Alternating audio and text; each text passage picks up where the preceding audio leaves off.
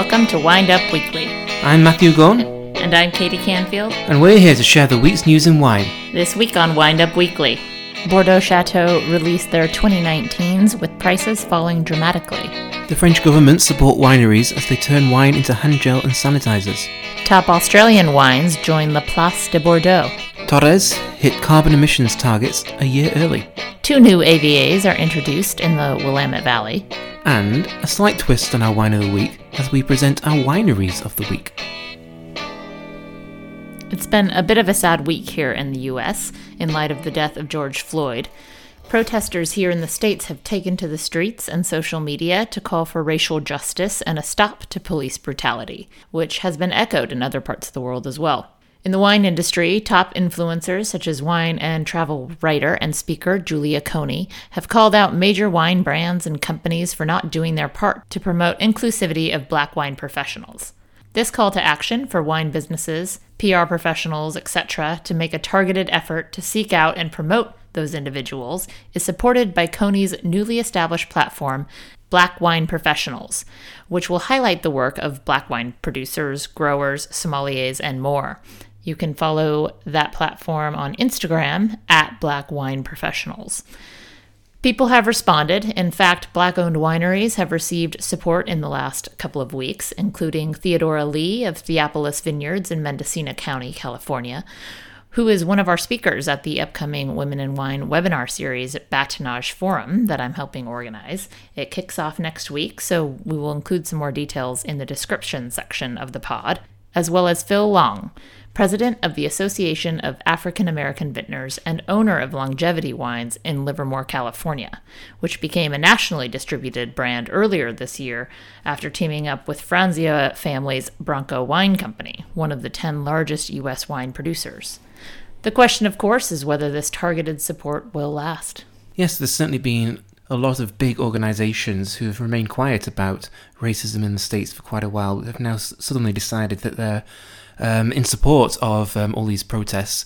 For example, the NFL has done a big U turn and um, actually supported some of the um, black players uh, protesting against racism. And I was a little bit amused by a, a tweet that W. Blake Gray, a wine writer based in San Francisco, uh, sent out this week, critiquing Gallo's support for um, Black Lives Matter and all these protests, asking them if there are any black sales reps he could interview for a piece he was doing on uh, sales reps in the States. Well, we'll have to check in with Blake and see if Gallo responded to his request. Meanwhile, also here in uh, California, tasting rooms uh, reopened this weekend, particularly in Napa, and I think in Sonoma, 30 tasting rooms reopened. So it's a slow reopening and going against the grain a little bit because Governor Gavin Newsom asked them to wait another week, but uh, Napa Valley Vintners sent out an email saying they're going to do it this weekend because they need the support and they need the revenue uh, to come in. So I'm not sure how many people actually have visited the tasting rooms this weekend, but and they're all maintaining social distancing, of course. So hopefully it's all safe and they can get going again in a safe, gradual manner. Just to add to kind of the the confusion that's going on right now. We were driving along Highway 101 yesterday and we saw a, lot of smoke uh, rising from uh, not, not far from the highway, and it turned out to be just behind our favourite uh, bar, Ernie's. But it's quite a big fire, and it's potentially the start of wildfire season already because it's been really, really windy this weekend. uh, So hopefully um, everything's under control. And as usual, we'll comment on some of the webinars uh, we tuned into this week. Uh, there was one, uh, Ted Lemon and David Hirsch, just a conversation between the two pioneers of Pinot Noir and biodynamics in the extreme Sonoma coast. So it was a, really a treat to hear them trade stories about how times have changed since the 80s. Um, the Sonoma coast is, is obviously a very different place nowadays. David Hirsch is is a little uh, kooky, but a very interesting and passionate way. And he kept talking about when he bought the property um, 40 years ago, how he wanted to heal the land, and that's a word he used a lot, healing. Um, because when he bought that property, there'd been a lot of logging which had really uh, damaged the land. So he's really about healing it and looking towards the future. And he's obviously done a great job. We also tuned into a webinar that was hosted specifically for the UK audience uh, with Billecart-Salmon. Yes, organised by the Australian champagne writer Tyson Stelzer. The keen listener will remember that I attended a tasting, virtual tasting, a few weeks ago at 3am in the morning because it was being hosted Sydney time. That was with Charles Isaac. But because it had been so popular, Tyler decided to have a more UK friendly time, which actually suited us because it's 8pm UK uh, UK time and 12 p.m. our time. So we're able to open some champagne, the Brut Reserve and the Rosé, and sit there and listen to Mathieu uh, Roland-Billecart of the family uh, talk about his winery and everything they're doing there. And it is one of our favourite champagne producers. So it's very pleasant to sit outside and taste those wines virtually with him. Yes, and he's the CEO of the company. Uh, it was really interesting to kind of walk through all of, I mean, of many vintages, uh, kind of the whole history of the Champagne House and how it's changed and and what really makes them unique. Yeah, his common theme was that they're always improving. They're happy with what they're doing, but they always want to be better. And now, on with the news.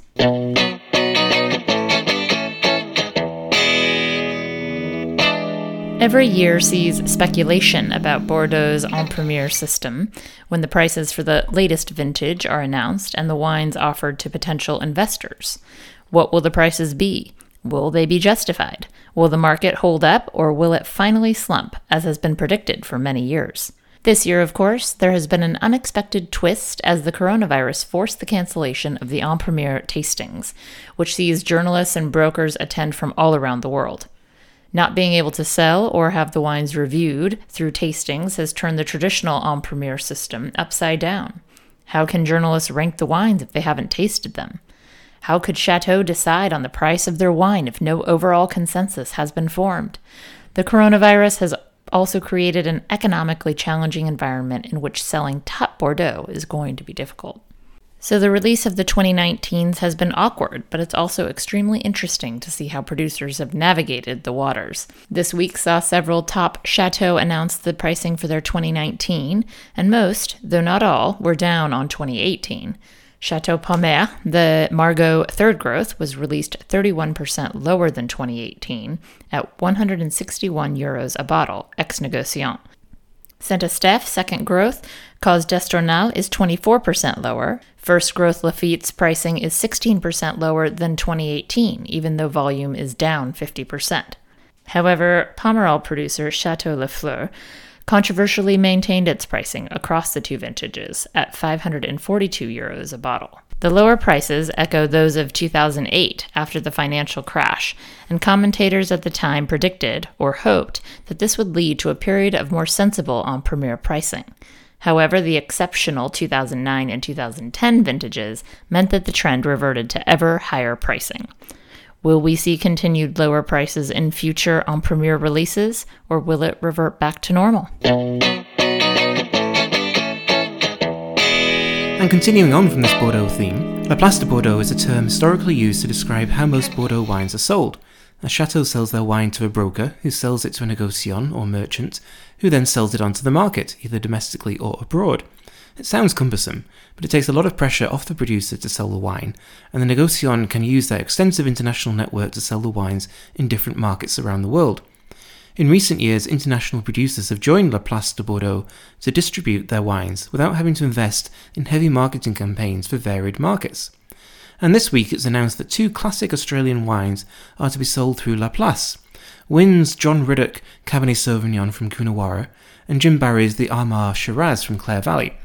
The wines will be released on the market in September, and joining the prestigious La Place de Bordeaux has been viewed as recognition of Australia's status in the world of fine wine, as well as presenting the opportunity to open up to new markets. Well, for me, and I think for many others, historically, La Place de Bordeaux means only Bordeaux producers. So it's very interesting why non Bordeaux producers are joining it. I mean, to me, really, when you just said it just now, it sounds like the three tier system in here in the U.S., which we've been trying to get out of for years. It does. When I was when I was researching this, I thought the same thing. Uh, the difference is that this is um, a kind of a self-regulating system. It's not official, whereas in the US, you're working with the government and bureaucracy. So um, there is that difference, and but also that this has a global network. So these negociants have con- contacts all around the world, which means when one market goes flat, they have contacts in another market. They can really work. So it does actually um, benefit Bordeaux producers, and that's why international producers like these two Australian ones, there's also some here in California like Opus One and Joseph Phelps, who are being distributed around the world by La Place. So it's obviously a beneficial system that they feel will uh, work for them.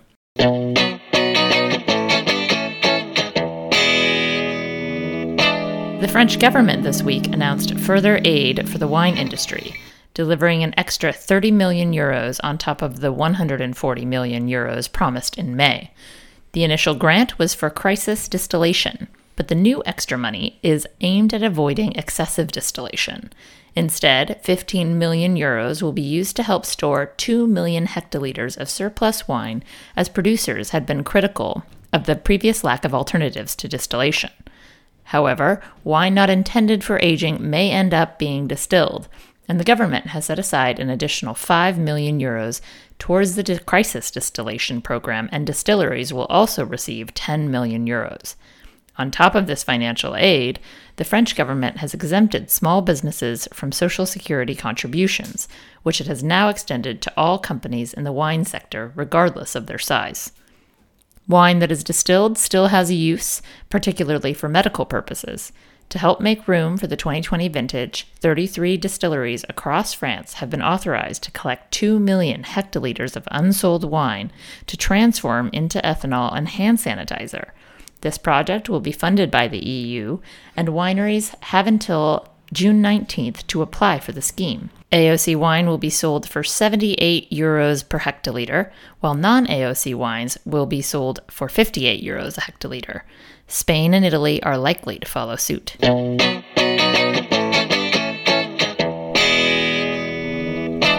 As we have reported on the pod before, one of the key champions leading the fight against climate change is Miguel Torres, one of Spain's most visionary winemakers. The Torres winery has set itself the goal of cutting their per bottle carbon emissions by 30% by 2021 compared to 2008, a target they announced this week that they had achieved a year early and they've now set a new target to reduce the carbon emissions by 55% by 2030. And Torres have reduced their emissions by working with suppliers who have a low carbon footprint. They've also used renewable energy and sustainable transport. 80% of their vehicles are either hybrid or electric, and they're also researching the use of electric tractors in the vineyard. And they've also introduced lightweight bottles. At their winery in Penedès, they use a biomass boiler, which has cut gas consumption by 95%. And furthermore, Torres also own a winery in Chile, and in 2019 they began a reforestation project on a 6,000 hectare estate in Patagonia, which will capture 10,000 tons of carbon dioxide each year. That's the part of this project that really piques my interest is the reforestation and the planting of trees because with that you actually become carbon negative and you can start to balance, you know, all of those carbon emissions that you're making in the winery. Right, it's not just about uh, reducing those carbon emissions, it's also about trapping carbon dioxide as well, so they're working on both sides of that um, aim.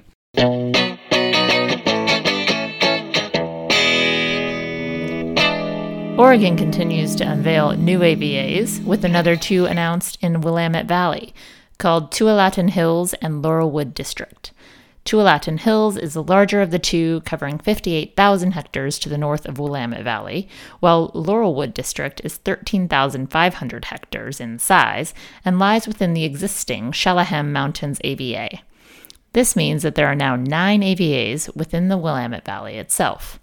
Both AVAs are characterized by Laurelwood soils, distinct from the volcanic and marine sedimentary soils found elsewhere in Willamette Valley although Laurelwood AVA has older and more consistent soils than Tualatin Hills, where elevation is also an important distinguishing factor, ranging from 60 meters to 300 meters. There are so many AVAs in Oregon, and they just keep popping up every year. I feel like um, the US is obsessed with new AVAs to really emphasize the, the terroir and the regionality of their wine areas, which I think is important, but it can get quite confusing. Well, just look at the case of Sonoma County, Sonoma Valley, and all of the sub AVAs within those. And North Sonoma and Sonoma Coast, and all controversial, and everyone disagrees with um, what they look like and what they should be. Makes the French look uh, quite straightforward. But the question is is this useful for the consumer?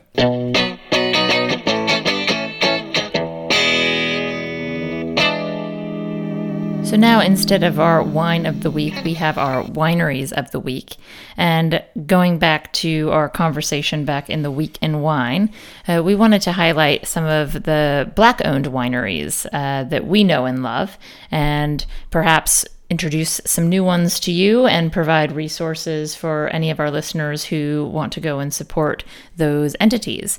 So, number one on the list is Theopolis Vineyards, uh, owned, founded by Theodora Lee, who is a tri- trial lawyer and senior partner at labor and employment law firm Littler, and she is the Petite Syrah Queen, making wines in the Yorkville Highlands of Mendocino County. Number two is McBride Sisters, who are owned and operated by two sisters who grew up separately and they found each other in 1999 and are now the largest African American owned wine company in the U.S., crafting a range of wines from New Zealand and California's Central Coast. And then the third winery we'd like to recommend is Brown Estate, which is in Napa, and it's actually Napa's first black owned estate winery.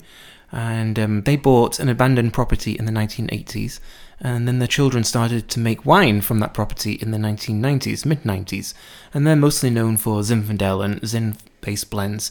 They have a wine called Chaos Theory, which is a lot of fun, as fun as the name sounds. And they also have a tasting room in downtown Napa, and I know it's very popular with visitors uh, coming to Napa to go and taste there.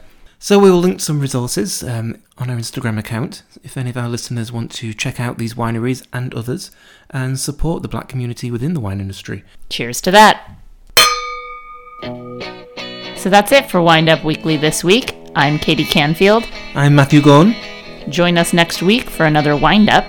And in the meantime, we ask that you please rate and review us on Apple Podcasts. Uh, that helps other listeners searching for the news in wine to find us. Especially if the reviews are positive.